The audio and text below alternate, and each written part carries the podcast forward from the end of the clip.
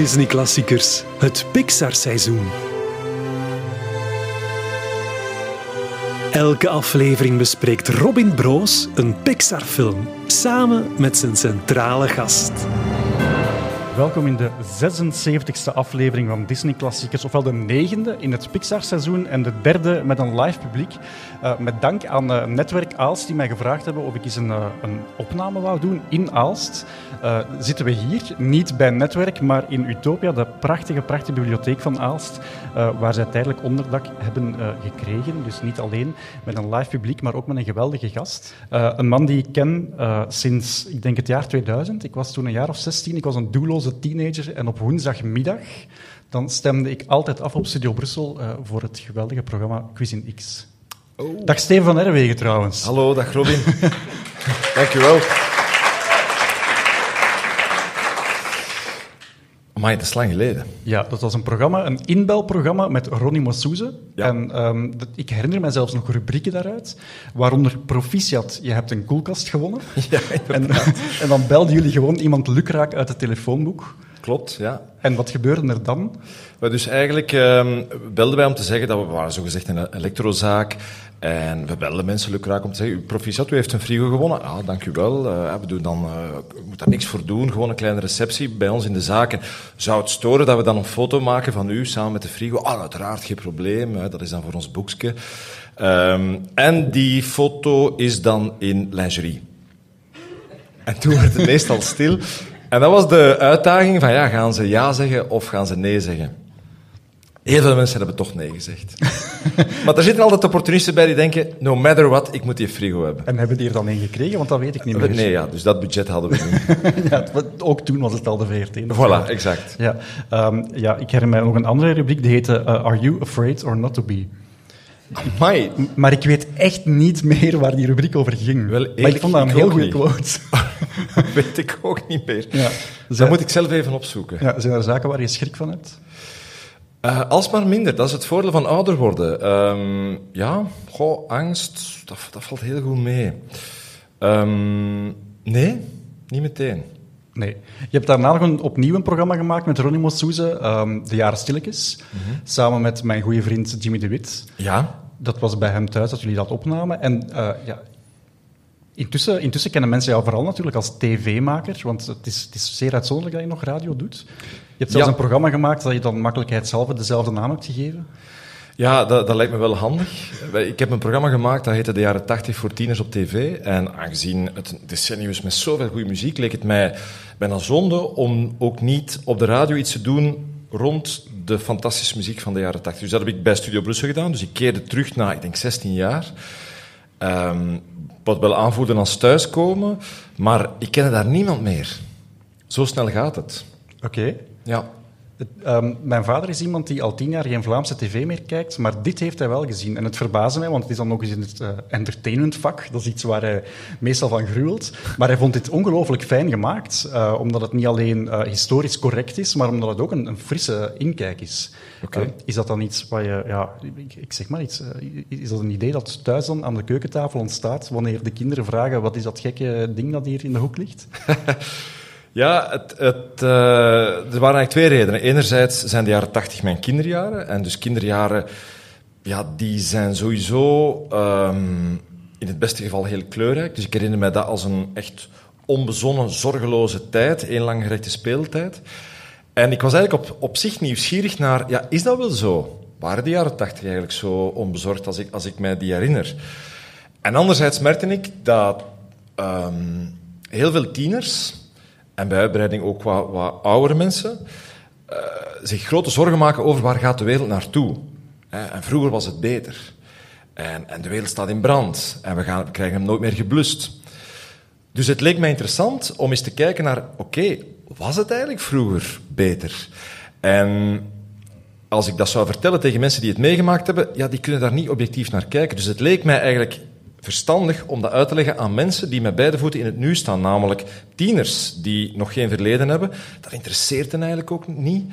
Dus ik dacht, als ik dat aan hen uitleg en op die manier probeer te weten komen of de wereld verbeterd is of niet, dan hebben we misschien wel iets. En um, het was ongelooflijk ontroerend om te zien dat die ook echt overtuigd zijn dat het leven echt verbeterd is. Wat op heel veel vlakken ook zo is. Het was, ehm, ik denk, en daar, daar waren we het dan over eens, zowel de tieners als ik. Hè, ik sta aan de vooravond van de boe, het boemerschap. Ehm, dat we allemaal unaniem vonden dat het misschien in de jaren tachtig het leven iets rustiger was. Al was het maar omdat er geen uh, internet is, geen WhatsApp met blauwe vinkjes die, die druk geeft van ik moet antwoorden. Uh, als je de beste voetballer van het dorp waart, dan kon je zo sterven. Hè? Ik ben de beste voetballer van het dorp. Nu kun je denken, ik ben de beste voetballer van het dorp. En dan ga je even naar de Instagram van Messi en dan denk je, ah, fuck, nee, Messi is eigenlijk de beste voetballer van de wereld. Dus, dus dat, dat, dat doet niet altijd goed. Dus die, los van die bedenking, waren die eigenlijk echt wel getroost over het feit dat, dat het wel... Weet de wereld staat altijd in brand. Het komt altijd goed. Het zal altijd nieuwjaar zijn, dus de kinderen gaan altijd hun nieuwjaarsbrief voorlezen. Uh, de lente komt altijd, no matter what. Uh, het zullen examens zijn in juni, in de zomer gaan de mensen naar de zee, in september gaan de kinderen terug naar school, de Sint komt in de winter en op 25 december vieren we kerstmis. Dat zal altijd zo zijn. Oké, dat, is, dat is een geruststelling. Ja. Hoe, hoe, was het eigenlijk voor de, voor de jonge Steven van Herwegen in de jaren tachtig? Wat waren de dingen waar je zelf naar keek? Was je bijvoorbeeld een Disney-fan? Ja, natuurlijk. Um, de jaren tachtig qua Disney, zo, dat zijn niet de beste jaren. Nee, daarom dat ik heel benieuwd ben. Ik herinner mij Taran en de Toverketel.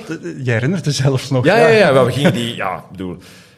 Ik groeide op in Aalst. Uh, en net zoals in zoveel plekken is er niet altijd heel veel te doen. Zeker in vakanties als het regent. Dus dan waren we ongelooflijk blij dat er in de cinema een tekenfilm was. Um, ja, Taran de Toverketel... Kijk, ik vond die wel oké, maar dat is ook, heeft ook gewoon te maken met het feit dat ik voor de rest nog niet heel veel tekenfilms gezien had. En verder, ja, zo alle klassiekers op tv. Hè. Ik, ik denk dat ik meteen verknocht was aan Jungle Book. Uh, omwille van de liedjes ook.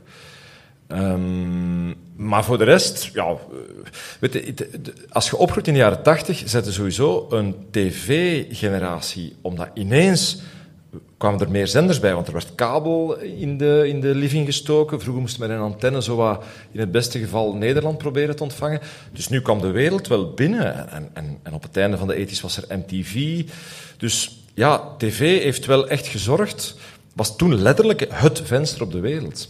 Ik ben blij dat ik die jaren heb meegemaakt. En als je dan uh, met een volwassen blik daar nu terug naar kijkt, en ook vader van jonge kinderen, uh, want het, het, seizoen is nu, uh, gaat nu over Pixar, beschouw jij Pixar als iets anders dan Disney? Is dat een soort van kwaliteitslabel, of zie je eigenlijk gewoon het verschil niet meer wat er vandaag gemaakt wordt? Nee, heel hard. Ik denk in, zelf in die mate dat, dat het bijna moeilijk moet zijn als Disney om nog animatiefilms te maken. omdat Pixar is, is heeft zo'n snelheid gepakt in, in op een volwassen, mature manier tekenfilms maken die los van het feit uh, dat ze fantasierijk zijn en, en, en verhalen zijn die raken, gaat dat ook echt heel vaak over het leven en over aspecten die je niet meteen met tekenfilms associeert. Kijk maar naar Inside Out, uh, Soul. Ja, ik vind dat wel films die, die gaan wel echt tot op de kern. Ja, maar toen ik je vroeg, uh, wat zou jouw favoriete Pixar-film kunnen zijn, dan zei je meteen Wally. Ja, wat eigenlijk ook gaat over een soort van vooruit- of terugblik naar... Um, is ons leven op aarde vandaag eigenlijk wel uh, beter of, of, slechter dan vroeger? Klopt, ja. ja. Wat dat betreft is het niet, niet de meest vrolijke film natuurlijk. het, het, het eindigt wel... Spoiler alert. Het eindigt wel, hè. Voilà. um, het begint heel slecht. En... en, en um, uh, maar, maar, maar mij die, die film raakt mij vooral op het niveau van uh, het, het, het robotje, Wally zelf. Dat die, um, het feit dat hij al 700 jaar doet wat er van hem gevraagd wordt, namelijk puinruimen of, of allee, vuilnis verwerken. En dat hij dan pas na 700 jaar ineens iemand leert kennen. Ja, dan denk je van dat is wel therapeutisch voor alleenstaande mensen die denken, ja, ik ga nooit nog iemand tegenkomen. Ja, 700 jaar, hè, die gewoon elke dag naar zijn werk gaat, zijn werk doet, s'avonds denkt van morgen nieuwe dag, en zich voor de rest niet te veel vragen stelt. Natuurlijk omdat het een robot is, ja. maar toch... En een beetje zoals de VRT vandaag elke avond ook maar één ding te zien heeft. Hij heeft één videocassette. Op de VRT is dan de kampioenen. Ja. Dus gewoon altijd ja. hetzelfde opnieuw. Exact, ja, dat kijkt altijd aan de film. Hè, ja. een, een, hello, hello Dolly. Ja, ja, ja, ja. Ja, ik vind dat een les in... Um laat de tijd maar zijn werk doen. Meestal geef ik aan het begin van de aflevering een soort van korte inhoud van de film, maar in dit geval is het redelijk moeilijk, omdat inderdaad, wat je eigenlijk al zegt, die robot is het enige wat hier op aarde overgebleven is. De mensen hebben de benen genomen, zitten op een of ander uh, luxe schip in de ruimte. Het heet de Axiom, alsof het het enige axioma is dat ze nog kennen, dat ze daarop moeten wonen. En, uh, en Wally doet gewoon zijn job, namelijk vuil verwerken. En dan komt hij Yves tegen. Yves, een hoog uh, technologische, eigenlijk ja, bijna sensuele robot. Ja. Ik vind het vreemd wat ik nu net gezegd heb. Maar... Nee, nee, nee, nee. Ik, ik, ik, versta volledig wat je zegt. Het is zelf in die mate dat... En dat is ook het ontroerende. En daarom denk ik dat iedereen connecteert met Wally.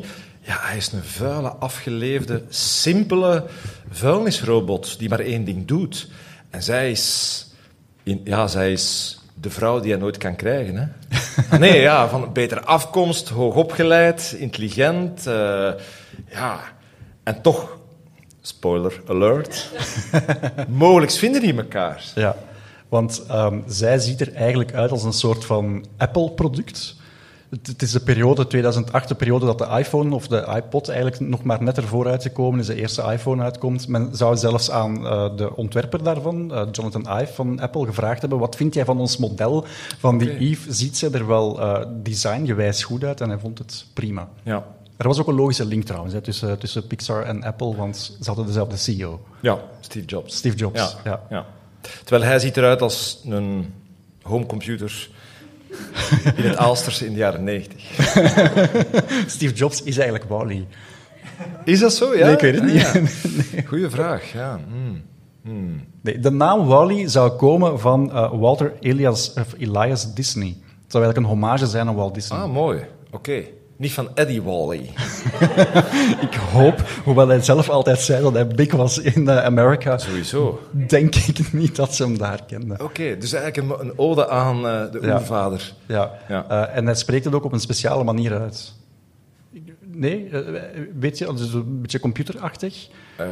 ik wou je eigenlijk vragen, hoe zeg je Wally in het Aalsters? ja. Wally, hè? Goed, het is naar tanden klappen, hè, mijn kindje. Is, is, dat, is dat de truc? Uh, de truc, ja, nee. Dat, bedoel, dat, daarvoor is die taal veel te complex om, om te zeggen. Er is een truc. Um, het, het, valt altijd op als Aalstenaren op tv komen of op de radio te horen zijn. Uh, en die proberen geen Aalsters te spreken. Dan beginnen ze zo te spreken. Hè. ja, dat, en dan weet je direct, ah ja, oké, okay, dat is de Dendervallei. Ja. ja. Voor de rest, woorden inslikken, hè. fritten eten. Dat ja, is ook iets typisch Aalsters. Ja? Ja. Frieten eten? Nee, nee. De woorden inslikken. Dus frieten eten en frieten eten ook. Hè, ja. Wij, zijn, wij zijn fijnproevers. Ja. Uh, we hadden het over Apple. Er zitten nog wel uh, referenties in naar Apple. Um, heb jij zo toevallig, of heb je toevallig iets ontdekt dat je denkt, hm, tja, dat doet mij denken aan Apple? Referenties naar Apple. Uh, het ziet er allemaal zeer duur uit. onbetaalbaar. nee, wacht hoor, even denken. Je moet er een verzekering van drie jaar bij nemen. Ja. Uh, ah, wacht, ja, heeft hij niet op... Wacht, hè. er staat iets bij van een iPod ergens op een bepaald ogenblik, nee? Dat zou dan weer kunnen. Ah, okay. Dat heb ik precies ja. niet... Jawel, jawel, jawel, jawel. Um, um, hij bekijkt elke avond zijn favoriete film op een uh, iPod. Ah, oké. Okay. Ja, voilà. Ja. Enfin, op het scherm van een iPod. Maar wanneer hij helemaal uh, volgeladen is door zonne-energie, dan maakt zijn, uh, ja, zijn robot zijn... Het Die start-up? Ja. Start-up muziekje. Ja, ja, inderdaad. Ja. Het geluid van een Apple. Ja. Dat is doorgesproken natuurlijk. Ja, ja daar ga ik vanuit. Ze zullen daar veel sabam voor gekregen hebben. zou, zou het zo werken? Ja, Geen idee. voor u. Geen idee. En uh, Yves aan de andere kant, ja, die, die, die uh, klinkt zo wat supersonisch. Ja, ja, ja, inderdaad. Het is ook heel schattig hoe zij Wally uitspreekt. Hè? En, en ook hoe hij Yves uitspreekt. Er, altijd, er zit altijd zoiets van, oh, ik ga in elk moment beginnen wenen. Zo. Dat, dat gevoel heb ik. Uh, ja, Andrew Stanton, de regisseur van deze film, uh, wanneer men hem vroeg waar gaat die film eigenlijk over, dan zou je kunnen denken, die gaat het einde van de wereld aankondigen of het is een ecologisch pamflet. Nee, hij zei altijd, het gaat over een soort van onmogelijke liefde. Dus een beetje wat jij er ook hebt uitgehaald. Ja, ja. interessant. Ja. Dat is mooi. Dus uh, ja. eigenlijk ben jij um, mentaal op eenzelfde denkniveau als een van de grootste creatieven van de wereld, denk ja. ik dan. Qua vermogen iets minder, denk ik. dat weet ik niet. Ja, ik wel. Ja? Heb je een Apple-computer? Ja, dat wel. Ja. Dus ik heb een lening van 20 jaar afgesloten om, de, om dat ding af te betalen. En de verzekering ook? Ja, mogelijk nog duurder. Maar dat is mooi. Dat, maar het is inderdaad ook wel echt een liefdesverhaal. Ik bedoel, het, het feit dat hij nogmaals geprogrammeerd is om, om puin te ruimen. En het moment dat hij haar ziet, is er precies iets dat ontwaakt in hem. Namelijk de liefde. Oh, er is iemand anders en, en ik heb daar een klik mee. En dan, ja, ze valt dan uit op het moment dat ze doorheeft. Hè, ze, ze vindt dan een plantje en daarvoor is ze eigenlijk geprogrammeerd om, om leven op aarde te zoeken, als ik het juist begrijp. Dus ze vindt dat plantje, hup, en ze, ze, ze wordt eigenlijk uitgeschakeld, want hè, missie volbracht. En dan de paniek bij hem van, "Oh, de vrouw van mijn leven sluit zich af. Zeer herkenbaar, denk ik, voor veel mensen. Absoluut. Ja. En hij probeert, hè. En dan maakt, gaat hij in de fout, hè. Hij probeert toenadering te zoeken, en maar ze geeft geen kick, hè. Altijd wanneer dat er zo iemand een plantje vindt, dan is het ineens gedaan. Ja, inderdaad. En dan, dan, dan eh, reist zij terug en hij, no matter what, hij heeft nog maar één missie, hè. Niet meer puinruimen, maar ik volg de, de vrouw van mijn leven. Dat is eigenlijk superschoon. Ja, en, en eh, de mooiste scène vind ik dan eigenlijk de dansscène. Niet, niet de scène waar ze handje houden, want ook dat is natuurlijk heel erg mooi. En is ook een verwijzing naar die Hello Dolly, want op een bepaald moment zien we ook een scène uit die film oké, eh, ja. waar een, een echt, of ja, nee, niet een echtpaar, waar, waar een koppel uit de film ook handje houdt. En dat is hetgene wat Wally dan 700 jaar lang elke avond gezien heeft, namelijk dat is mijn droomscenario, ik wil iemand zijn handje kunnen vasthouden. Ehm, maar nee, ik heb het over de scène waar, ehm, waar Wally en Eve dansen eigenlijk in de ruimte. Ah, ja, ja, ja mooi. Ja. Ja, en dat zou een verwijzing zijn naar 2001 A Space Odyssey. Waar er een, er een, een wals van Strauss op staat tijdens de docking scene. En dat, we eigenlijk, ja, een, een, we zien het ehm, internationaal eh, Space Station. En dan zien we een raket die daarin moet klikken. En dan zit daar muziek onder van eh Aan den schone blauwe Donau. Van Strauss, Van ja, Strauss. zoals in de film, zoals in eh, de film van Kubrick. Ja, wel, Ja, ja, ja. ja, dus dat zit in Kubrick. Ja, oké. Ah, ja. Ja, en ja, in, eh, in, ja. in, in Wally was dat het idee van we gaan een soort van gelijkaardige ruimtedans creëren. Ah, Oké. Ja, het heeft wel... Hoe, hoe het eruit ziet, de ruimteschip, dat heeft zo wel iets jaren zeventig qua ruimteschip. Hoe de ruimteschepen er in de jaren zeventig in de films uitzagen. Het zou deels ook gebaseerd zijn op, en dat, dit is echt waar, een, eh, Disney heeft zijn eigen cruise line. En dat zou gebaseerd zijn op een van die schepen. Ah ja. Is dat dan louter voor personeel? Of, eh, Nee, dus dat, je, je kan een cruise boeken op de Disney Cruise. Oké. En dan ga je een week lang eh, muziek horen uit Disney-films. En, en, en er lopen daar figuren rond. En, ja, fijn. Oké. Voor En, sommige mensen klinkt dat verschrikkelijk. en je wordt dan bediend door Donald Duck die het menu voorleest of zo? dan krijg je, ja, ik ga dan toch gewoon voor de rijstschotel. ik ga voor de eend. Ja. ja. Ja, ik, ik weet het niet. Misschien is het gewoon een, een manier om mensen vertrouwd te maken met een bepaald beeld. En Ja, dan, als dat dan zien... Ja, Ja. ja. ja, daar zouden ze wel kunnen van verdenken. Ja, of hun schepen zien er gewoon uit als iets aftans uit de jaren 70. Dat kan Ja. ook natuurlijk. Ja, maar ter- terwijl... eh, ja, goed, misschien omdat ik in de jaren tachtig ben, ben beginnen naar films en tv kijken. Voor mij is dat wel het beeld van de toekomst. Het, het, het futurisme uit Battlestar Galactica en Star Trek en Star Wars en zo. Ja, dat is het beeld dat ik heb van... ah, zo gaat, het, zo gaat Ja. de toekomst er later uitzien. Maar dat is verschil dat alle mensen in Wally, wanneer ze dan op dat grote ruimteschip zitten, gigantisch dik zijn geworden, zichzelf niet meer kunnen verplaatsen, want alles wordt voor hen gedaan door machines. Dus dat lijkt mij ook niet zo eh, een fijne toekomst. Nee, en wat dat betreft is de film nogal ja, donker eigenlijk. Hè. Het, het beeld dat je D- krijgt Dystopisch. van... Ja, Mogen we dat zeggen in Utopia? zeker, dystopisch. Zal ik het spellen voor, de, voor het publiek? Ja. Ja, maar het, het, eh, ja, nee, dat lukt niet. Alles met meer dan drie lettergrepen, dat gaat niet na zes uur. Maar ehm, ja, het, het feit dat de mens het zichzelf alsmaar gemakkelijker maakt, hè, dat is misschien toch een beetje eh, het, het eh, motto van het kapitalisme, van hè, hoe, makkelijker, hoe, hoe beter. Ja, die film laat eigenlijk zien wat, wat, daar de uitkomst van is. Hè, van, we, we, zijn allemaal walrussen die in een zetel zitten en zweven door de ruimte en, en we drinken, weten geen frieten meer, maar die zijn vermalen tot sapjes en ja, dus, dus helemaal ehm, slaven van de consumptiemaatschappij. Dat is eigenlijk wat die film wil zeggen. Het is, het is best wel een, een donkere boodschap. De kapitein krijgt zelfs zijn kostuum niet meer dicht, dus die, die draagt eigenlijk zijn vest als een soort van sjaaltje, alsof hij in Knokkelezoet rondloopt. Maar dan, ja. ja, dat is een beetje, een beetje raar. Over zijn schouder, ja, het is waar, omdat hij er niet meer in kan. Ja. ja. En eh, ja, eh, het, het grote kwaad van, al, van dat alles is een bedrijf blijkbaar, want dat zien we dan soms in flashbacks, dat heet By and Large, en dat was een soort van Amazon, denk ik. Allee, zo probeer ik het mij toch voor te stellen. Een bedrijf dat alles verkoopt en dan het idee had, wij gaan een ruimteschip bouwen en we gaan de mensheid redden van de planeet die we zelf verwoest hebben. En dan gaan we bovendien daar ook nog eens alles zelf verkopen. Ja. Echt om vrolijk van te worden. Ja, zalig. Ja. ja, ehm, goed, gaan nog niet, we gaan nog niet verklappen hoe het eindigt, hè, maar het, het, de mens wint wel. Ik bedoel, de, de, het feit, de mens wint van uh, wat hij gecreëerd heeft, de machines in dit geval, omdat het grote verschil is dat wij een ziel hebben. In tegenstelling tot? Tot, tot de machines. Maar Wally, wat doet Wally dan?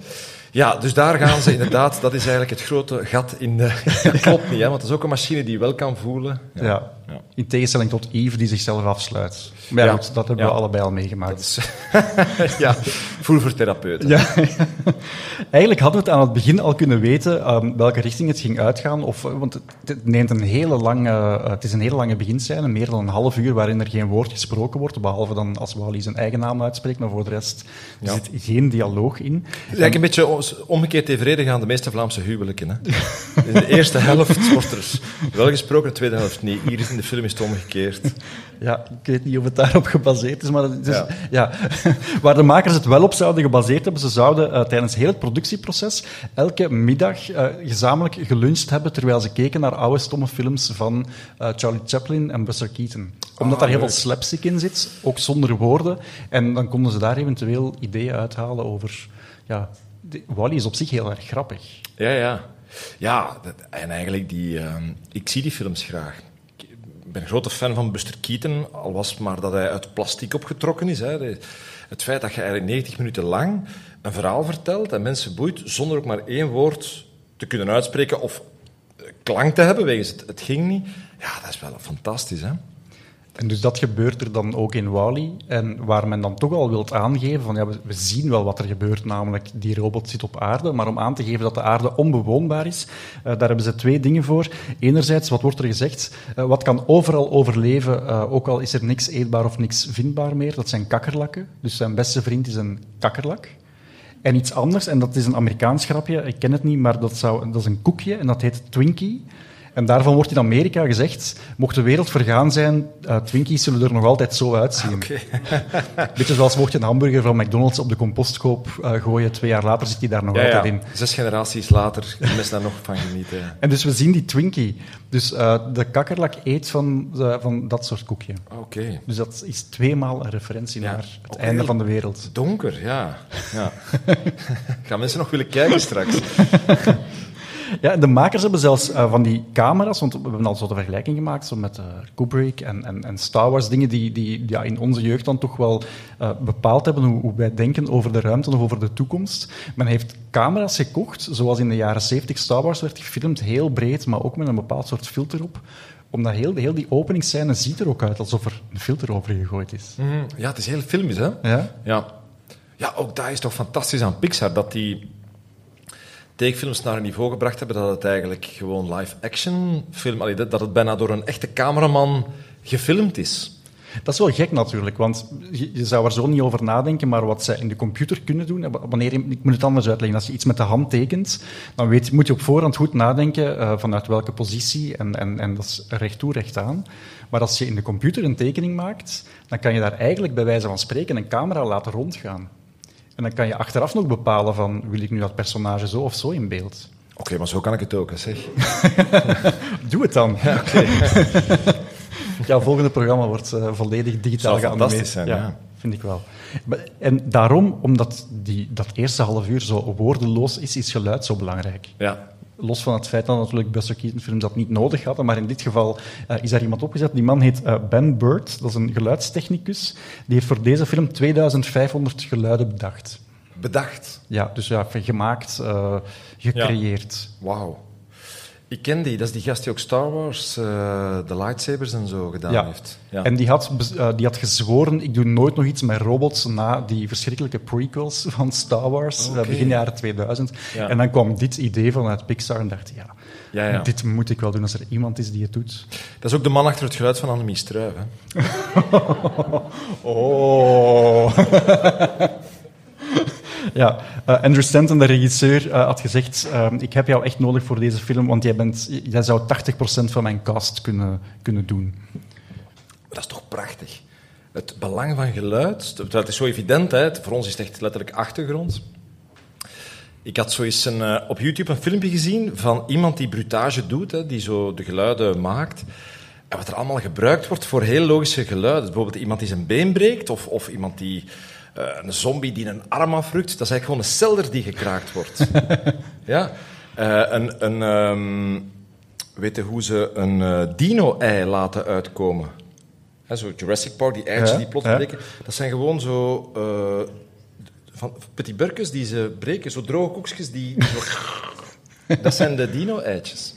En, en ehm, eh, iemand, iemand die iemand een mot geeft, dat zijn gewoon kippenfilets die op tafel geslaan worden. Ah ja. En in Psycho, de, de, eh, de mes steken, dat was een mes in een meloen. Ah ja, oké, kijk. Ja. Want iets anders zou strafbaar geweest zijn, natuurlijk. Dat versta ik. maar die kippenfilet is dan dat ik thuis altijd mijn kinderen sla met een kippenfilet en dan zeg ik van, maar het is voor de film. Het is ik, ga- ik ga nog een schep bovenop doen als het over Jurassic Park gaat. Eh, ken je Alain Pierre? Ja, dat is, de compon dat is, een, Vlaam dat is een, een, een Brusselse componist die de fantastische soundtrack van Jan zonder Vrees gemaakt heeft. Ja. De in mijn jeugd enige Belgische tekenfilm die in de cinema te zien was. Ja, en in mijn jeugd de enige tekenfilm die toekoer op tv te zien was. In mijn herinnering was, dat, was die elk weekend op TV2. Ja, de, de VRT heeft daarmee ge- geproduceerd, dus inderdaad, dat moest renderen. Ja, Ja, en in tegenstelling tot de kampioenen was er maar één film natuurlijk. Dus ja. ja voilà, ja, ja. ja. Maar eh, Alain Pierre was eigenlijk eh, geen componist, maar ook een Ah, En dat was toen nog in een analoge tijd, dus, eh, dus alles werd analoog opgenomen. En die eh, had een promofilmpje meegemaakt voor Dolby, het systeem zo, waar eh, bioscopen mee uitgerust zijn. En dat filmpje was terechtgekomen bij George Lucas. Die eh, op zijn Skywalker Range, die mens woont heel erg groot. Ehm, het- en daar worden geluiden opgenomen voor een heleboel films, onder andere ook die van zijn beste vriend Steven Spielberg. En die eh, ziet daar dat filmpje, denkt van ja, die, die Brusselaar, ik ga die uitnodigen hier. Die komt daar, dus uh, Alain Pierre komt daartoe, ontmoet Spielberg en die zegt ja, we zitten een beetje vast met een nieuw project. Um, we vinden het geluid niet van de T-Rex. En dan is Alain Pierre daar in zijn studiootje aan de voet van de VRT-toren mee aan de slag gegaan. Um, en het, is een, het, het geluid van de T-Rex heeft hij dus bedacht. En het is een geluid dat hij in de buurt heeft opgenomen. Heb je er een idee van? Want het wordt nog altijd gebruikt. Elk jaar als er een nieuwe Jurassic World film uitkomt, krijgt hij een cheque van een paar duizend euro. Omdat hij dat, dat geluid... Uh... Ja. Oké. Okay. En het is iets in de buurt? Ja, enfin, het is iets heel typisch uh, Belgisch of Vlaams of Europees. Um, wacht, hè. het geluid van die... Ah, dat zal een, een, een zure HLM-commentator zijn. Ja, in die tijd al. Ja, ja. ja. Het is het geluid van een koe, ja? maar vertraagd. Mo. En daar heel veel echo op gezet. Ah, oké, okay. ja, ja, ja. Wauw. En dat wordt dus nog altijd gebruikt. Meer zelfs, um, Jurassic Park, de originele film, had de Oscar gewonnen voor beste um, geluidsdesign. En Spielberg heeft er die nacht een erezaak van gemaakt van al die geluidsdesigners één voor één op te bellen. Dat waren er 60. En dus op een bepaald moment krijgt ene Alain Pierre in Brussel telefoon van iemand aan de andere kant die zegt, hi, dit is Steven Spielberg. En die mens denkt, ja, Zeker. niet met mij. en uh, heeft een bedanking gekregen. Wauw. En die koe, is die ook op de juiste manier gehonoreerd? Uh, waarschijnlijk wel, ergens op een bord. Okay. ook dat is heel okay. typisch Vlaams. Ja. Ja. Uh, maar in deze film bijvoorbeeld, we het over Wally, we zijn een klein beetje uitgekeken, maar dat mag. Um, Welkom in het leven. Ja, voilà. Uh, de insecten bijvoorbeeld, de insecten, want die leven dus jammer genoeg wel nog op de verwoeste planeet, dat wordt gemaakt door handboeien. Het klikkende geluid van insecten is van handboeien. Ah ja. ja. En, ah, dus dat geluid dat die, dat die kakkerlak maakt, dat zijn uh, handboeien? Ja, het, ja, dat zijn handboeien, maar het, het, want die maakt ook een soort van gechillip. Die, die heeft ook een, ja, wat gek is, want in echt maken die beesten geen lawaai. Uh, dat is een, een versnelde wasbeer. ja. ja. Versnelde wasbeer. Ja, dat was ook weer een idee van die uh, Ben Bird. En zijn allerbeste idee was het geluid van de uh, laserbeams van Eve. Ja. Dat zijn springveren uit een matras. Mo. Oké, okay. Fanta wat een fantastisch beroep zijn. de hele dag zoeken naar het juiste geluid. Ja, zo, wat, wat zit je nu weer aan het doen in je garage? Een geluid aan het zoeken. Ja, ja, prachtig. Dat ja. is mooi. Zou je zo'n job kunnen? Heel graag. Ja? Hm. nee, oprecht, dat is toch fantastisch? Ik denk het ook, ja, absoluut. Uh, de, de mooiste stem die ze aan deze film verbonden hebben, is denk ik die van uh, Sigourney Weaver. Ja, en wie doet zij? Zij is eigenlijk de stem van de hoofdcomputer in de Axiom, dus in het grote ruimteschip waar alle mensen samen zitten. Ah, ja, ja. ja. De, de omroepstem eigenlijk. Ja, ja, en Andrew Stanton, had, uh, dus de regisseur, had tegen haar gezegd, uh, in Alien uh, zat je vast in een schip, nu ben jij voor een keer de moeder, de moederstem. Ja. De rollen zijn omgedraaid vandaag. Ah, oké, okay, natuurlijk. ook weer een mooie referentie. Ja, ja, ook weer iets in de ruimte. Um, Normaal, wanneer men uh, een tekenfilm maakt, uh, zelfs een, een, computeranimatiefilm, dan zijn er eerst storyboarders en, en, designers die moeten bepalen hoe dat het er allemaal moet uitzien. Er ligt hier zo'n boek met zo allemaal van die schetsen in.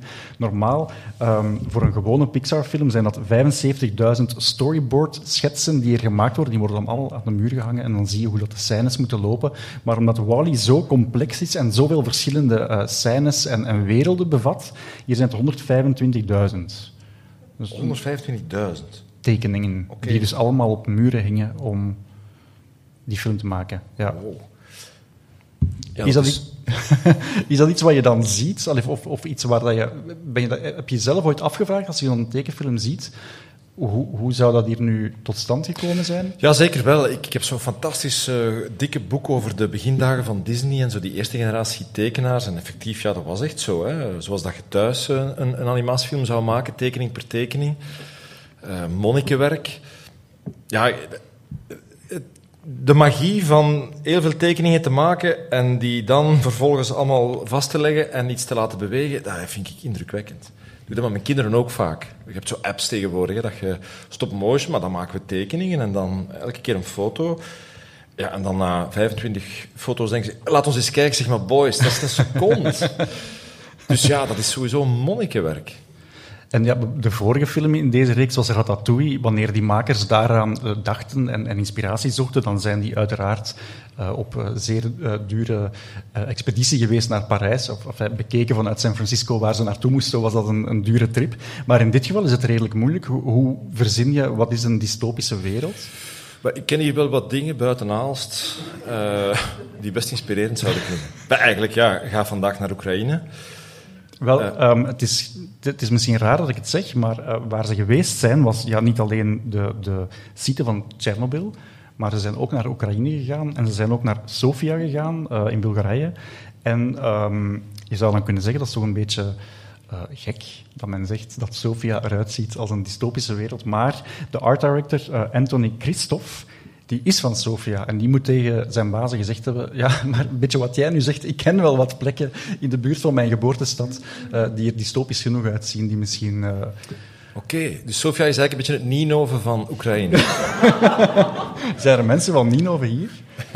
Ja. Eén iemand, ja, sorry. Sterkte. Um, jij mag het straks buiten gaan uitvechten, Steven. Ik heb niks gezegd. Um, je zou je kunnen afvragen... Want... Sorry, ik onderbreek, maar dus die, die ratatouille, die zijn die eigenlijk in alle chique Parijse restaurants gaan eten. Ja. Dat is eigenlijk wel een truc, hè? Dat is een truc. Dus Brad Bird, de regisseur van die film, ook de regisseur van The Iron Giants en van The Simpsons geweest, die had gezegd, ik wil weten wat de top vijf beste restaurants zijn van Parijs, want ik wil weten wat de beste gerechten zijn. Ja, nee, natuurlijk wou hij gewoon in die beste restaurants gaan eten. Ik zou graag eens een tekenfilm over sauna's maken. Ja?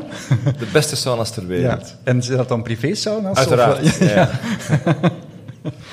uh, wanneer zou deze film zich afspelen? Want het wordt eigenlijk nergens gezegd. Nee, inderdaad. Um, wacht, hè, dus sowieso is hij al 700 jaar bezig sinds het vertrek van de mens op aarde. Um, en de film is van 2008? 2007, dacht Zoiets, oké. Okay. 2008? 2008, ja, je hebt gelijk. Ik heb mijn rekenmachine bij. Hij speelt zich af in 2805. Ja. En dat wordt ergens bekendgemaakt in een extra filmpje dat op de dvd staat. Um, dat was een filmpje um, dat, ja, wat men eigenlijk vaak deed als een dvd uitkomt. Dan een van de nevenpersonages kreeg dan zo nog een extra filmpje als uh, ja, dvd-tijdperk. Dan werden er extra's gemaakt. Dat filmpje heet Bernie, dus over een, een robotje dat we uh, heel kort te zien krijgen in de film, maar dan zijn eigen, uh, zijn eigen avonturen beleeft. En daar staat ergens in de achtergrond dat we in het jaar 2805 zijn. Oké. Voor de rest is dat volstrekt nutteloos. Maar je had het zelf wel kunnen verzinnen. Er zijn nu uh, films en reeksen die zich dan afspelen in de jaren 2000. Uh, dingen uit de jaren 60 en 70 en zelfs 80. Kijk naar Back to the Future. Waar we nu al kunnen zeggen, ja, Het is toch helemaal niet, niet zoals zij het zich voorstellen. Maar nu gaan we dus nog 800, allez, iets minder dan 800 jaar moeten wachten om Wally te bekijken als zijnde... Ja, er zijn wel wat gelijkenissen. Ja, ja wie, wie, weet zijn er gewoon, is er tegen dan gewoon maar één robot die dan elke avond in plaats van naar Hello Dolly zit hij naar Wally te kijken. Ja. Of naar FC de Kampioenen 3, zou ook kunnen. Dat gaat dan Donald Trump zijn, die dan zichzelf helemaal verbouwd heeft tot robot. Dus een robot met de hersenen van Donald Trump. Ja, ook helemaal oranje. Sowieso, ja. ja afgebleekt door de zon. Terwijl je weet, als het oranje is, dan moeten... Stoppen, hè. Want rood is boeten, hè. Ben, ben jij zo iemand op familiefeesten, of is dat... Nee. Daarom ga ik niet naar familiefeesten. ja, niet meer. Uh, muziek. Muziek is iets waar ik heel erg mee bezig ben. Uh, al was het maar omdat ik daar een programma over maak op Clara. Dus af en toe moet ik iets over muziek zeggen. Um, en in dit geval is geschreven door Thomas Newman. Dat is de neef van Randy Newman. Um, en, en die had al eens met Andrew Stanton gewerkt, namelijk op Finding Nemo. En die had daarvoor bijvoorbeeld ook al American Beauty gedaan. Je, je hoort het wel een beetje aan de, de, manier hoe hij muziek maakt. Maar hij, hij had het heel erg moeilijk met die, met die openingsscène omdat muziek natuurlijk ontzettend belangrijk is. Wanneer er niks anders is, dan gaat, gaat misschien muziek net meer opvallen. En de regisseur had zelfs gevraagd, ik wil dat je uh, alleen maar orkestraal gaat werken. Maar hij vond dat niet helemaal kloppen, dus heeft hij er toch maar elektronica onder gestoken.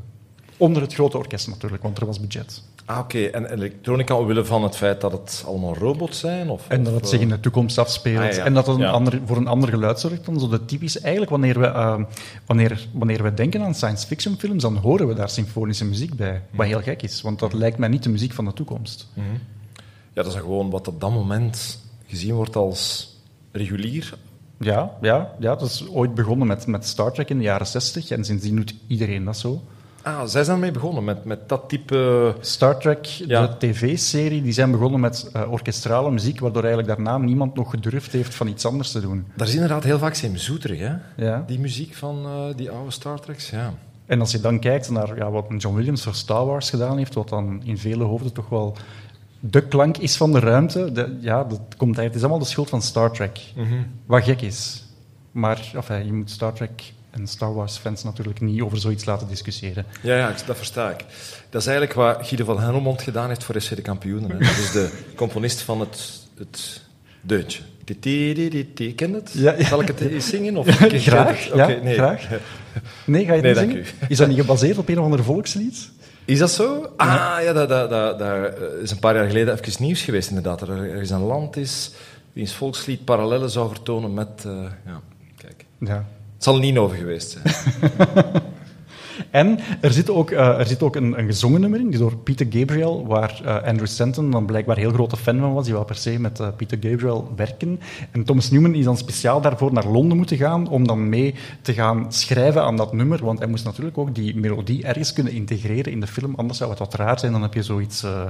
dan heb je zo'n Titanic-achtig ding, waar er zo ineens een nummer op het einde van de film zit wat verder niks met de film te maken heeft. Maar dat zit toch op het einde van de film, hè? Of zit het ook ja, in de nee, film? Nee, nee, nee. Maar dus de melodie zit wel al in de film verwerkt. Ah, Oké, okay. ja, ja, ja, ja. Zoals bij My Heart Will Go On. Jammer genoeg. Echt? Dat is toch een goed nummer? Vind je dat een goed nummer? Ja, eigenlijk wel, ja. Vind je dat nu erg dat ik dat zeg? Ja. Ja? Oké. Okay. Heb je dat ooit op de gaan radio... we nu naar de film kijken. Heb je dat ooit op de radio gedraaid? Nee, omdat ik natuurlijk nog nooit de gelegenheid heb gekregen. Maar als ik de gelegenheid krijg, dan draai ik dat zeker. Volgens mij, zowel in het jaar 2000 als in het jaar 2022, wordt uw badge van de VRT afgepakt als je dat durft zeggen bij Studio Brussel. Oké, okay, kijk. Hoeveel procent marktaandeel hebben ze nog, Studio Brussel? ik denk dat ze blij gaan zijn dat er eens iemand My Heart Will Go On draait op Studio Brussel. En er zit ook een nummer in van Louis Armstrong, uh, La Vie en Rose. Ah ja, inderdaad. Wat een cover is van Edith Piaf. Ja, uiteraard. Ja, maar dan uh, op, in een iets wat slechter Frans en met een zwaardere stem. Ah ja, hij zingt ook La Vie en Rose. ja. ja. Ja, Andrew Stanton wou eigenlijk heel graag uh, van die oude muziek integreren in deze film. Uh, maar dat is hetzelfde jaar um, dat die, uh, die... En nu ben ik even de titel kwijt. Het, is, het was een Franse of zelfs Belgische tekenfilm... Um, Um, um, um, weet iemand het hier toevallig? Uh, de, enfin, maakt niet uit. Het, is, het, was een tekenfilm die ook naar de Oscars gegaan is en die opent ook met zo'n heel uh, oud jaren dertig in het Frans gezongen nummer. En dan dacht hij, we gaan, we gaan het vooral zo niet doen. Ah, oké, okay, ja. Dus zijn ze daar ver van weggebleven. Ik wou nog een... een uh, want ik, ik heb daar juist even aangegeven wat mijn favoriete scène was. De dansscène die geïnspireerd is op, het, op uh, 2001 A Space Odyssey, de, de, de ruimtewals. Um, die heeft later een musical geïnspireerd. Een vrij recente, populaire musical. Hou je van musical? Ja, vind, vind ik eigenlijk wel tof, ja. Filmmusical of echt zo podiummusical? Uh, ook podium, ik ga, ik ga graag wel kijken. Ja, en dan ook zo om te lachen is, vind ik de combinatie tussen zo musical en humor vind ik heel tof. De Book of Mormons, dat is een, een fantastische musical van de gasten van South Park. Dat is de beste musical die ik ooit gezien heb. Oké. Okay. Maar dus, de vraag is welke musical... Ja, het gaat over La La Land. Ja. Heb je die gezien? Ja, die heb ik niet gezien, met Ryan Gosling. Ja, ja. ja. Enfin, uh, lang verhaal kort. Daar zit één gekke scène in uh, waar hij en uh, waar Ryan Gosling en Emma Stone in het de observatory van, van Griffith Park in, in Los Angeles terechtkomen. En op een bepaald moment ja, zweven zij de lucht in en beginnen ze te ruimte walsen. En dan zou je kunnen denken dat is een inspiratie terug op die Space Odyssey. Maar de uh, choreograaf van La La Land heeft gezegd: nee, nee, ik heb dit geïnspireerd op de dans van Wally en Eve. Want dat is een van de meest romantische dingen die ik ooit gezien heb in ruimtecinema. Dus uh, dat moest dat zijn. Mooi, wauw. Dus als je die film ooit ziet, dan. Uh, ja. Het was trouwens. De, dan kan je daarmee uitpakken, hè? Ja, of, of niet. Allee, ik weet ja. niet wat voor vrienden jij hebt. ja, toch zeker twee, waarvan ik kan zeggen van we hebben elkaar al eens gesproken. Ja, maar ik bedoel, staan die daarvoor open voor dat soort van nerdisme? Ja, eigenlijk wel, ja. Ik, ik ja. Um, ik moet zeggen, zo, films kijken moet toch gewoon zwijgen. Begin jij zo tijdens een film dingen te vertellen? Nee, dat, ging... nee, nee, nee. Ja, ik vind dat eigenlijk echt oneer. Uh, ja. Dus de film ja, ik heb het zijn ding. En... Ik heb het één keer meegemaakt. Dat was in een openluchtvoorstelling van De Leeuw van Vlaanderen. De, uh, de, film... de draak. ja, en dat was uh, Jonas van Tielen. Ja. Die die film van voor naar achter en van achter naar voor kent en daar ook heel grote fan van is. En die had de zapper gekregen en af en toe pauzeerde die en dan zei hij van ja, nu moet je eens daarop letten of daar heeft iemand uh, een heel raar attribuut vast of dit is een heel saaie scène, we gaan die even doorspoelen. Zo, zo waren er ook wel een paar. Wel, ja. maar dat is dan wel leuk. Ja, dat snap ik. Maar dat is natuurlijk omdat het dan... Ja, dat is zo'n cultfilm, die is zo... Dat is echt een ramp. Trouwens, ik, ik las uh, onlangs nog dat Michael Roskam, wat toch een hele goede regisseur is, dat hij eigenlijk heel graag daar een nieuwe versie zou van draaien. Wat, wat mij een hele goed idee lijkt. Zou je dat dan ook zo ergens op het platteland in Limburg doen? Nee, die heeft denk ik wel betere connecties. maar, maar op zich, um, eigenlijk is het, is het jammer dat, dat een van de weinige, misschien wel het grootste heldhaftige verhaal uit de Vlaamse geschiedenis op die manier in beeld gebracht is. Dat is echt zo erg. Terwijl inderdaad, laat dat door de juiste mensen doen. En met, met genoeg figuranten en paarden die nog leven. um, dan is dat een fantastische film. Mag ik daar één kort anekdote over vertellen? Want er zijn er miljard over die film. Dus door het, het, het even kort, hè, dat is het boek van Hendrik Conscience, verfilmd door Hugo Claus. Fantastische schrijver, die op een bepaald moment ook vond dat hij films moest gaan maken. Um, maar er was het budget niet, waardoor er het, het, Franse leger 25 man was, die dan ook het, het Vlaamse leger speelde. En op een bepaald moment was er eh, Ronnie Waterschot, dat is een acteur, die uh, de troepen aanvoerde en die moest die voor ze aanvielen toespreken, van op zijn paard. Ze waren dat vergeten te zeggen dat het op een paard was. Dus op, s morgens op de set zeggen ze, Ronnie, dat is uw paard. Maar zegt, ik kan niet paard rijden. Nou, geen probleem, dat paard is kalm. Ja, dat paard was niet kalm. Dus bij... En actie! Dus dat paard... Dat schrikt van die in actie. Dus dat, dat, dat, dat gaat met hem aan de haal. En hij valt. Oké, okay, ja, ze staken de opname. Uh, we gaan die opnames verleggen. Maar goed, die mens was serieus gekwetst en die durfde nog niet meer op een paard zitten. Ze konden niet zeggen, we gaan het laten spelen door Herbert Vlak. Niet het paard, maar, maar uh, het personage. Herbert zou het kunnen, het paard. Dat denk ik ook wel heb ik het niet over zijn haarbegroei, maar gewoon zijn talent als acteur. Dus wat hebben ze uiteindelijk gedaan? Ze hebben die gast op een houten staketsel gezet. En vandaar spreekt hij de troepen toe. Heb je nu ooit al een oorlogsfront gezien waar iemand op een soort gebouwde, bijna Tomorrowland-achtige toren staat en zegt: We gaan ervoor? en zo zit die film vol met. Nog, nog één kleine anekdote. Tuurlijk, tuurlijk. Dus Jan Breidel neemt de top tegen een beul, gespeeld door uh, hoe heet wij, de sterkste man die met zijn tanden een trein komt trekken? John Massis, dank u. Die speelde de beul. Dus de, de regisseur zegt, uh, goed, John, jij speelt de beul en Jan Breidel, dood jou. Nee, dat doen we niet. Jawel, maar dus dat het zijn... "Ja, Doe het niet! John Massis sterft niet! Gast, het scenario zegt dat jij moet... Nee, doe het niet! Dus een hele discussie en, en dan uiteindelijk hebben ze hem ja, moeten bijna forceren. Maar, en zo ziet die film. Het is echt een aanrader. Slash afrader. Had ik nu als voorbeeld Daans gebruikt, had je dan ook zoveel eh, anekdotes? eh? Daans ligt gevoeliger, want dat is natuurlijk Ah, ja. allee, patrimonium. Wij kennen Daans vooral van de film... Persoonlijk. Dirty Dancing, hè?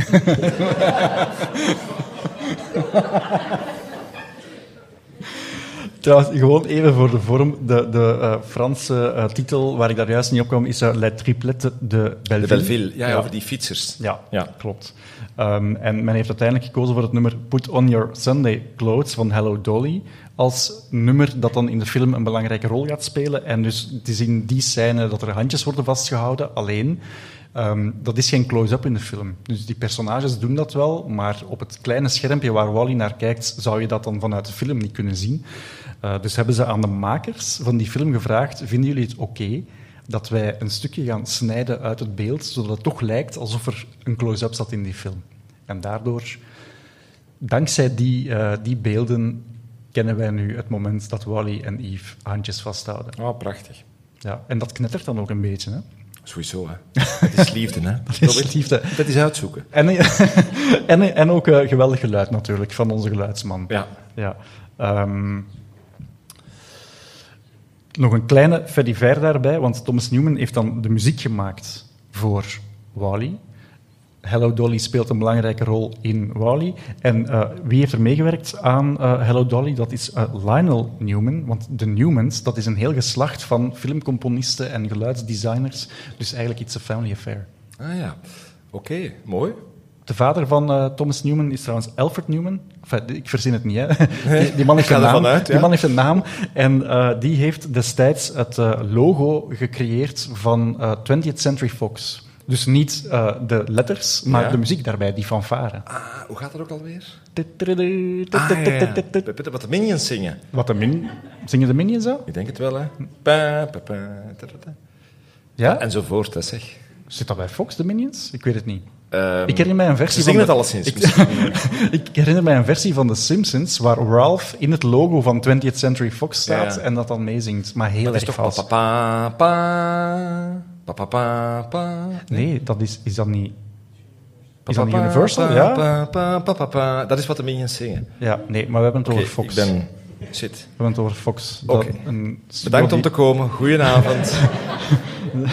die heel conservatieve studio die al bestaat van de jaren 30 en nu gekocht is door de mastodont Disney, waardoor het niet meer Fox mag heten. Is dat zo? Ja, het heet nu 20th Century Studio. En ook de tv-luik en zo? Nee, die hebben ze niet gekocht. Ah, ja. Daar hadden ze minder interesse in. Ja. Ja.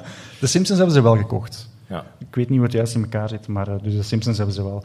Uh, ik heb een paar Varia-dingen genoteerd. Dat is altijd leuk, hè? weetjes. Uh, zeker als jaren 80 man. er zit een Rubik's Cube in. Juist. Ja.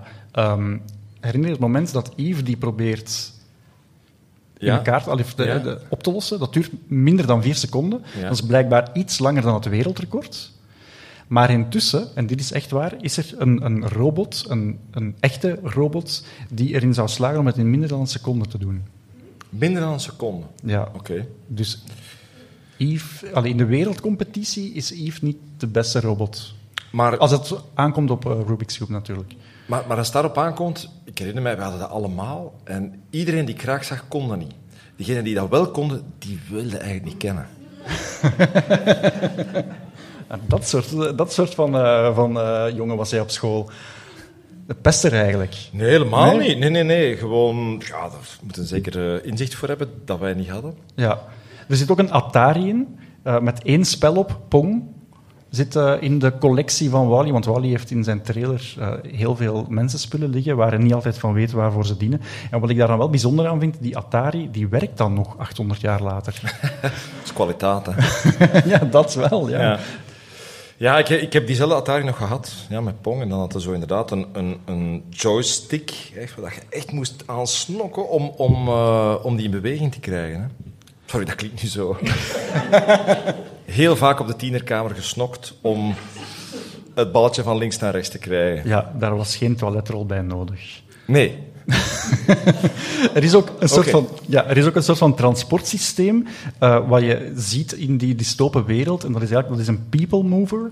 En dat is een bestaande attractie uit Disneyland. Dus Ah. Disneyland, in de VS althans, ehm, die hebben een themazone, dat heet Tomorrowland. En dat heeft gelukkig niks te maken met het eh, festival hier in Boom. Dat is ook de reden eh, waarom toen Tomorrowland naar Amerika ging om het festival daar in Atlanta te organiseren, dat ze dat van naam hebben moeten veranderen. Dat is dan Tomorrow World geworden, omdat Ja, ja. Tomorrowland daar gepatenteerd is door Disney. En omgekeerd, ze hebben ooit een film gemaakt met George Clooney, een film die heette Tomorrowland. Bij ons is die uitgekomen als Project T, omdat de eh, broers uit Boom het patent hebben voor Europa op de naam Tomorrowland. Tomorrowland. Ja, maar dus Tomorrowland is het soort van land van de toekomst dat in Disneyland eh, constant in evolutie is. Daar worden altijd nieuwe attracties aan toegevoegd. Maar in de jaren 60 was er een attractie die heette de People Mover.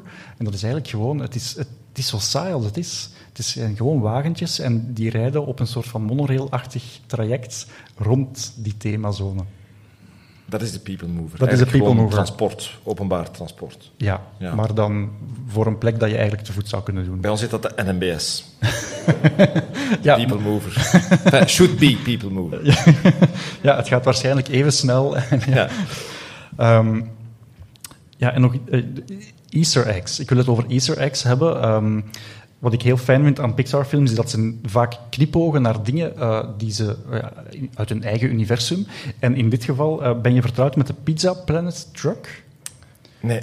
Pizza Planet is de fictieve pizzaketen uit Toy Story. Ja. Uit de eerste Toy Story. En daar hoort een truck bij die dan zo... eh, ja, enfin, bij ons wordt dat gedaan met scootertjes, eh, Ja. maar in de VS wordt dat uiteraard gedaan met trucks. Omdat die pizza's zo groot zijn. Uiteraard. En daar staat een raketje boven. Dat is een gele auto met een raketje boven. En sindsdien Ah, ja, ja. speelt die auto een rol. Enfin, een rol, nee, maakt hij een cameo in elke film. In dit geval, in Wally kan je die zien. ehm, ja, ergens op die eh, eh, desolate wereld. Die li- ligt ergens tussen de ravage. Oké. Ja, maar, en eh, iets, iets anders wat er ook altijd in zit, is het, ehm, de combinatie A113. Zegt hij jou iets? Nee. A113 was een klaslokaal bij eh, Cal, eh, ja, de Cal Arts of Cal Tech Arts, of eh, de, de, de, de school waar heel veel animatoren les gevolgd hebben. Onder andere Tim Burton zat daar, John Lasseter, Brad Bird, maar dus ook deze Andrew Stanton. En ehm, die hadden allemaal les in die klas. En sindsdien proberen ze dat te stoppen in hun films. En in dit geval is het de geheime code die ze nodig hebben om de automatische grote supercomputer van de Axiom eigenlijk te hacken. Ja, ja. Dus wanneer ze de code A113 invullen, dan... Oké. En die zit in elke Pixar-film. Die zit in quasi elke Pixar-film. Ja, ze hebben één keer een fout gemaakt. Dat is echt Oei. waar. Ja, in Monsters Inc. zit A13. Stommerike. Ja, ja, geen idee wat daar misgelopen Er is niemand die die film even nog bekijkt voor hij in de cinema terechtkomt. Ja, blijkbaar niet. Amai. Ja. En ehm, er zitten in, de, in, in, ja, in, in, die, in die trailer van Wally ook ontzettend veel eh, eh, speelgoedspullen uit het universum van Pixar. Niet alleen uit, ehm, uit Toy Story, maar bijvoorbeeld ook een autootje uit Cars. De scooter van Colette uit Ratatouille zou je ook ergens kunnen zien.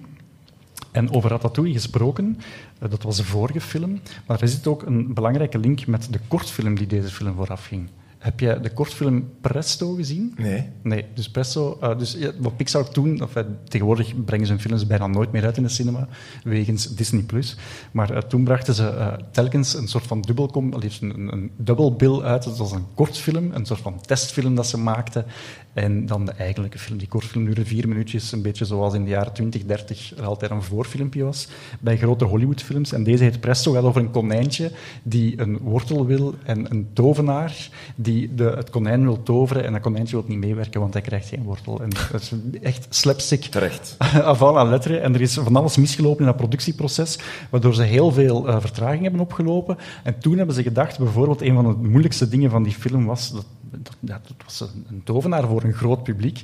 En al die mensen animeren is heel erg moeilijk. Dus wat ze gewoon gedaan hebben, is de file van Ratatouille genomen en heel veel personages uit Ratatouille gewoon in die zaal gezet. Die zitten in die zaal. Ja. Ah, ja. De wortel van het konijn komt ook gewoon recht uit de keuken van, van Remy.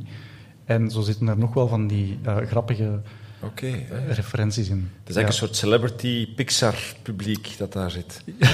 ja, ja, je zou kunnen zeggen, ja, een soort van all-stars. Zoals het publiek vroeger bij Geert Hoste op, op nieuwjaar. eh, Het zit Ja. vol met zo celebrities. Hè? Ja, en dat zijn ook altijd dezelfde. Ja. Dus Zoals zijn moppen eigenlijk. ja, vol- volgens mij is dat gewoon één keer opgenomen en dat wordt altijd daartussen gemonteerd. Ja, voelt het aan. Ja, ongeacht wat de grappen zijn.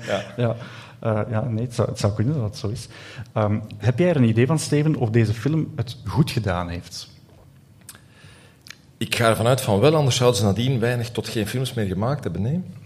Het, het is natuurlijk... Ja, ja, nee, het zou kunnen. Ik ben wel Het zou benieuwd, want inderdaad, het is, het is wel een vrij het is een moeilijk film. ja, het is niet de meest moeilijk. evidente... Hou kinderen maar eens eh, een half uur bezig zonder dat er iets gezegd wordt. Ja. Maar het, heeft het geweldig goed gedaan. Ja? ik voel zo'n soort Oef, spanning. oef, nee, maar die kan ik verder met mijn leven. Eh, ze heeft eh, 521 miljoen dollar opgebracht eh, tijdens het openingsjaar. Dus dat is Voor een VZ2 is dat toch mooi, hè? prachtig. Ja, zes Oscar-nominaties, waarvan eentje gewonnen, eh, die voor eh, ja, beste animatiefilm natuurlijk. Maar het was vrij uitzonderlijk dat een animatiefilm te koer genomineerd was geraakt in zes categorieën. Ehm, en dat is, dat is eigenlijk de eerste keer dat het gebeurd was sinds Beauty and the Beast. Wat al lang geleden was. Ja, Ja. het was 1991. Ja.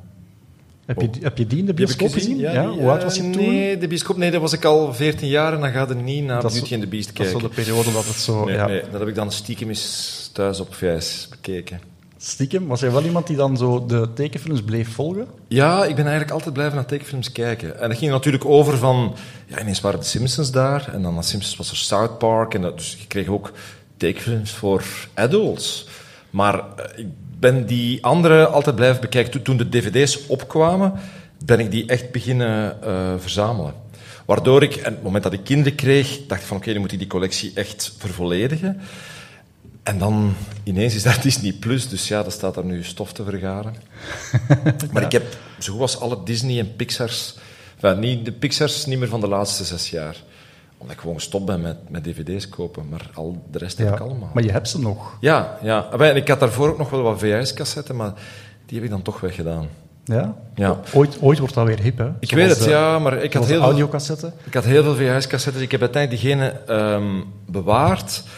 Ehm, films bewaard op VHS-cassetten die niet meer verkrijgbaar zijn op DVD of online niet meteen te vinden zijn. Dus die, heb ik dan wel nog bewaard. Ja, ik vind het een moeilijke, omdat eh, stel dat Disney Plus ooit besluit om terug te gaan naar het regime zoals vroeger. Ik moet dat uitleggen. Vroeger eh, was de, de regel van Disney was de regel van zeven. Een film komt om de zeven jaar opnieuw uit in de bioscoop. Want dat is de tijdspanne dat er een nieuwe generatie is die bijvoorbeeld nog nooit gehoord heeft van de Jungle Book. Die gaan dat zien in de bioscoop en die denken, ah, dat is een nieuwe film en dat is iets van mijn generatie. En elke keer opnieuw gebeurt dat. En elke keer opnieuw kunnen ze merchandise verkopen en tickets verkopen. En dan is daar plots de VHS. En dan zijn ze hetzelfde beginnen doen, maar dan met VHS. Dus dat wordt een jaar verkocht en dan trekken we die terug. Oké. En nu, Slim eigenlijk, ja. en nu met Disney Plus hebben ze gewoon gezegd, we zetten alles in één keer online. Er bestaat niks meer als de Disney Vault. Wie een abonnement neemt voor ons, die, bij ons, die, die, die krijgt alles. Mhm. Maar wat als ze binnen dit en een paar jaar besluiten, we gaan terug naar het oude systeem. Ik wil wel Wally kunnen kijken wanneer ik daar zin in heb. Dat versta ik. Dat is niet elke dag, maar het is af en toe wel. Ja. Ja, ze hebben wel slimme manieren om al die brands in leven te houden. Hè. De- het feit dat ze dan live-action versies maken van Jungle Book en Beauty and the Beast, dat is eigenlijk heel slim. Wij zouden dat ook moeten doen met onze tekenfilms. Zo een live-action versie van Moesti of van Plons. of van de kampioenen. Dat zou echt werken. Met echte acteurs. voilà. Ja, ehm, ik ging daar nog iets heel zinvol aan toevoegen en ik weet het gewoon niet meer. Oei, Jawel. excuses. Nee, nee, helemaal niet. Nee, eh, ja, het bijzondere aan Wally is dat daar eigenlijk achteraf niet zo heel veel spin-offs eh, aan geweest zijn. Zelfs Pixar-films hebben er zo een handje van weg van dan zo plots eh, een mini-tv-reeks of ja, ontzettend veel merchandise of Cars 3. Allee, er, zijn, er zijn wel verschrikkelijke dingen gebeurd, ook wel in de jaren bij Pixar. Ja, klopt. Ehm, bij Wally is dat, is dat nooit gebeurd, ondanks het feit dat ik ken niemand die Wally geen fijn personage vindt. Maar ehm, mogelijk is, is, het, is hij zo, ja, I don't know, kwetsbaar. Het, doet me, het deed me soms ook aan E.T. denken. Eh, E.T., van, mocht E.T. vandaag in de cinema komen, dan zie de producenten al denken, ja, we zijn vertrokken voor acht films en, en, en spin-offs en ga zo maar door, want hè, wanneer creëren zo'n figuur? En misschien is het wel uit, uit liefde voor de kwetsbaarheid van dat figuurtje ehm, en uit liefde voor, voor die film dat ze het niet laten verder leven. Wat toch altijd de beste beslissing is. Ja. Misschien ook omdat er gewoon heel weinig merchandise mee mogelijk is. Behalve dan een robot, maar dat is meteen vrij duur. Ja, ja inderdaad. Ik heb hem in Lego. Ja? Ik wou hem meebrengen, maar dan dacht ik, nee, dat gaat hier kapot vallen of zo. Echt? Oké. Ja. Dat kost ook 80.000 euro, eh, al die dingen. Nee, dat kost 80 euro of zo. Ja. Ja. Dat is toch veel voor zo'n klein robotje? Ja. Ja, ja, het is redelijk klein. Ja. Het is niet op, op ooghoogte. Ik Nee. heb ooit een filmpje gezien, volgens mij staat het op Disney+. Plus. Ze hebben ooit een reeks gemaakt, eh, Pixar in Real Life, of zoiets, ik weet niet exact wat de titel is. En dan hebben ze met een aantal Pixar-films, gingen ze gewoon zo met verborgen camera dingen doen. En op een bepaald moment ehm, zie je een scène op een straat waar een vrouw zegt dat ze haar trouwring kwijt is. En oh, ze zijn niet aan het zoeken, ze zijn aan het zoeken. En ineens komt Wally daar vanuit een doos afval en die heeft die ring vast. En dan ziet hij zo iedereen daar rond, ja, met traantjes Je natuurlijk. zegt, wauw, geweldig. Ik, ben, ja, ik ga het nooit meer kunnen onthoren. Eddie, Dat- dat, dat- dat, ja. Wally, ja, maar dat is toch een mooie, dat is toch een prachtige referentie. Ah, echt, eh, merci Steven, dat is echt verschrikkelijk. Zeer graag gedaan. maar echt waar, nee, grote dank om, naar, om speciaal daarvoor naar hier te komen, in het verre Aalst, waar je zelf ook woont. Ik woon hier, hè. Ja, ja, dus... Nee, nee. Ik woon hier in de buurt. Ja, de volgende aflevering gaat over Up. Prachtige film. Ja? Ja. Heb je die vaak gezien? Eh, minstens één keer, maar genoeg na, is mij genoeg bijgebleven om meteen terug de ontroering te voelen. Ja, dat is, je voelt echt dat die, die films schuiven op in, in eh, emotionele kwetsbaarheid. Hè. Het feit, al het begint met die, die man die, die zijn vrouw verliest en dan zegt, oké, ik, ik, ik doe iets met mijn leven en dan met, met het huis gewoon weg is. Ah, fantastische film. Ja. Alright. Wie weet, als je hem nog eens opnieuw bekijkt, luister achteraf of vooraf. Luister misschien vooraf naar de podcast, dan weet je al die eh, onnozele trivia-dingen. En misschien heb je geen vrienden die je daarmee kan imponeren, maar wel twee kinderen. Sowieso. ja, dat is een goede tip. Ja, merci, merci voor je tijd. Bedankt En, voor de uitnodiging, ik vond het heel fijn. eh, jullie ook allemaal grote dank om eh, speciaal naar hier te komen.